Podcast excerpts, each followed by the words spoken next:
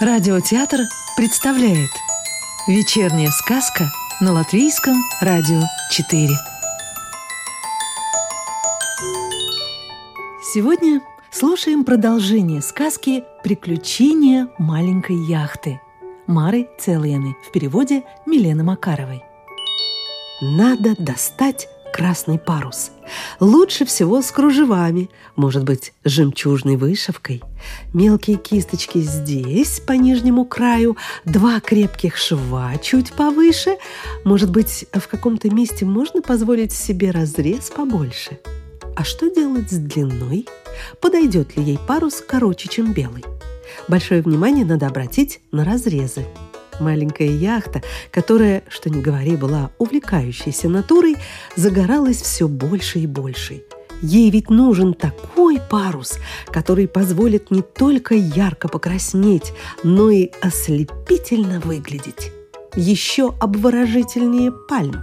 Пусть они даже не просто зеленые, а изумрудно-зеленые – когда маленькую яхту еще строили, на судоверфи вокруг нее звучало много разных слов. Большинство этих слов проплывало мимо нее, как рыбки, с которыми ей недосуг было познакомиться. Она слышала, как парни упоминали секстант и шпангоут, как говорили о меридианах и параллелях, как рассказывали о Южном кресте и мысе Доброй Надежды, восхваляя Магеллана, Колумба и Тура Хейердала. Эти слова она слышала, но о них не задумывалась. В то же время она запомнила слова «остров сокровищ», «пещера», «драгоценности», «бриллианты», «изумруды», «рубины». Если бы у маленькой яхты были бриллианты, она могла бы купить на них красивейшие красные парусины – если бы у нее были изумруды, она бы проверила, является ли изумрудный цвет сколько-нибудь привлекательным. Если бы у нее были рубины, она бы приказала строителям яхт вделать эти рубины в алый парус, мачту, канаты, борта, даже днище можно было бы украсить небольшими драгоценными камнями, чтобы и рыбы увидели эту невиданную красоту маленькой яхте больше не надо было раздумывать. Все было ясно. Надо было действовать, доплыть до острова сокровищ, попасть в пещеру, достать сундук, продать бриллианты, изучить изумруды, рассортировать рубины. Крупные пойдут на мачту, средние украсят борта и днища, мелкие – парус и канаты. Маленькая яхта была готова, сломя голову, мчаться к острову сокровищ и в один присест все устроить. Где же в действительности находится остров сокровищ? Этот вопрос не был ни новым, ни необычным. Уже не одно столетие он звучал в устах тех, кому по разным причинам понадобились бриллианты, рубины, изумруды. Многие из тех, кому надо было срочно найти остров сокровищ, перед тем, как отправиться в путь, основательно изучали географию, астрономию, навигацию – Маленькая яхта делала все наоборот. Она не училась ничему. Как только ей стало ясно, что делать, она просто попыталась заплыть дальше, чем обычно. Ведь там, куда она заплывала прежде, острова сокровищ не было. Значит, остров, пещера и сундук где-то дальше. Это были единственные факты, расчеты и соображения, на которые опиралась маленькая яхта. Справедливости ради, надо добавить, что в этом смысле ее экспедиция не отличалась от многих других. Любому искателю острова сокровищ рано или поздно приходится встретиться с препятствиями. Маленькая яхта встретила их рано. Точнее говоря, препятствие было одно – ветер. Он не провожал маленькую яхту к острову сокровищ, просто не провожал и все – Конечно, маленькая яхта не открывала ему свои планы, но она всячески пыталась побудить ветер направить ее в ту сторону.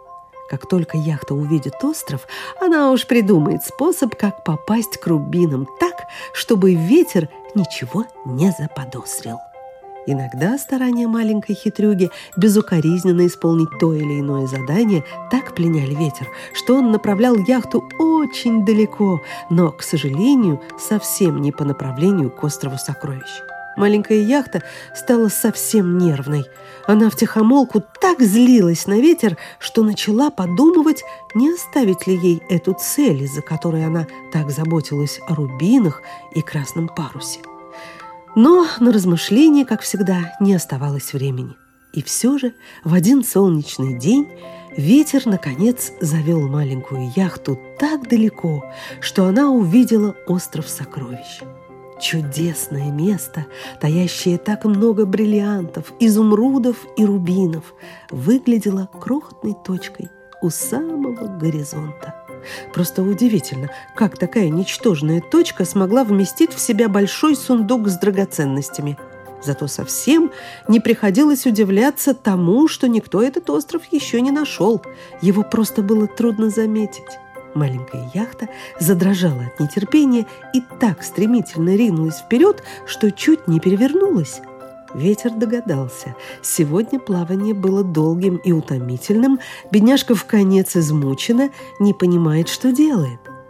Он чувствовал себя виноватым и бережно, но очень решительно повернул маленькую яхту в сторону берега. Она вскипела.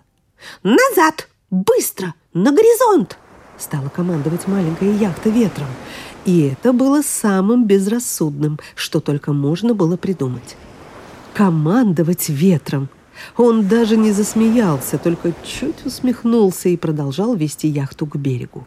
Так как искательница сокровищ противилась ему всеми силами, это могло кончиться для нее печально. Однако ничего плохого не произошло. За это надо было сказать спасибо ветру – но маленькой яхте в голову не пришло его благодарить. Совсем наоборот, ей захотелось не только ветру, но и волнам, небу, морским птицам и даже морским рыбам громко открыть правду. Ветер – полный невежда, недоумок, не заслуживающий танцев с прекрасной яхтой, у которой есть или будет красный парус со сверкающими рубинами. Пусть он танцует с пальмами и топчется с ними на месте. Ха!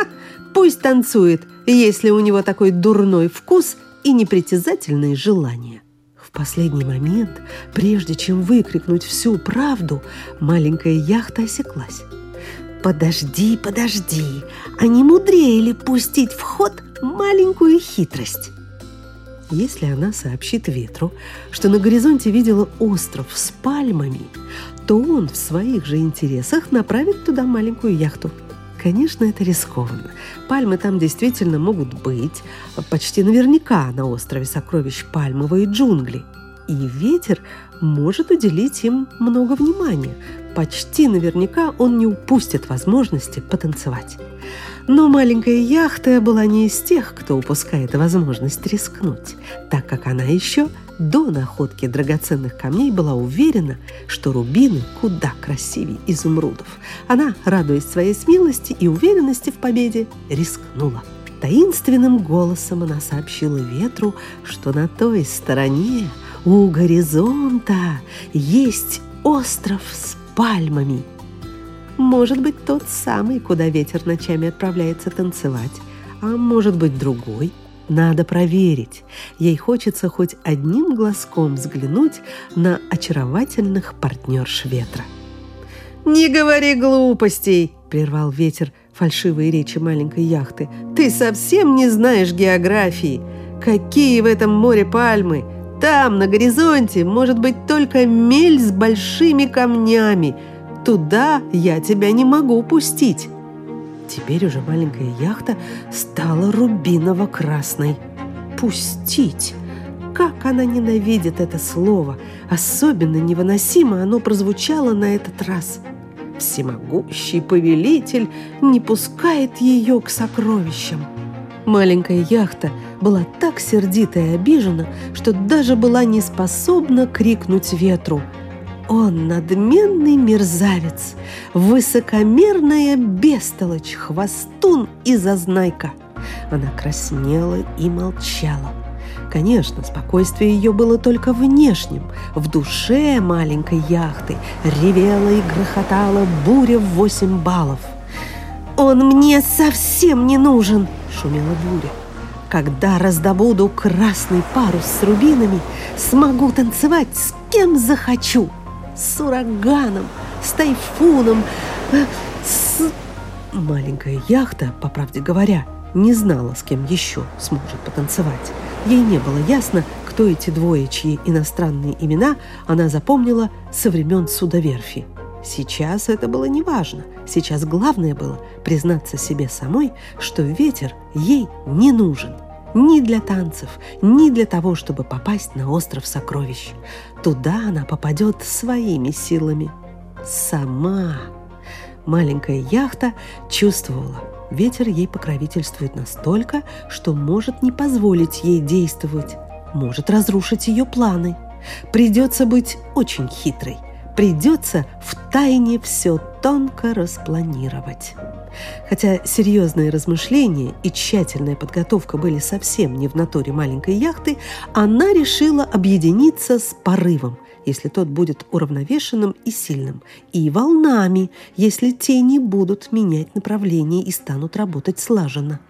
Порыву за это будет принадлежать честь первым подуть в ее алый парус. Волны, в свою очередь, могут получить удовольствие, омывая рубины, которыми будут украшены ее борта – Маленькая искательница сокровищ даже сумела обуздать свое нетерпение и несколько дней прождала, пока ветер не сообщил. «Завтра я хочу хорошенько выспаться, да и тебе отдых пойдет на пользу. Ты определенно устала, селенок у тебя сейчас немного, так что готовься день провести в порту». Однако маленькая яхта готовилась сделать как раз обратное. Когда ветер исчез, яхта подала порыву и волнам условный сигнал. «Завтра, как только расцветет!» А продолжение приключений маленькой яхты услышим завтра. Сказку читала Илона Ехимович.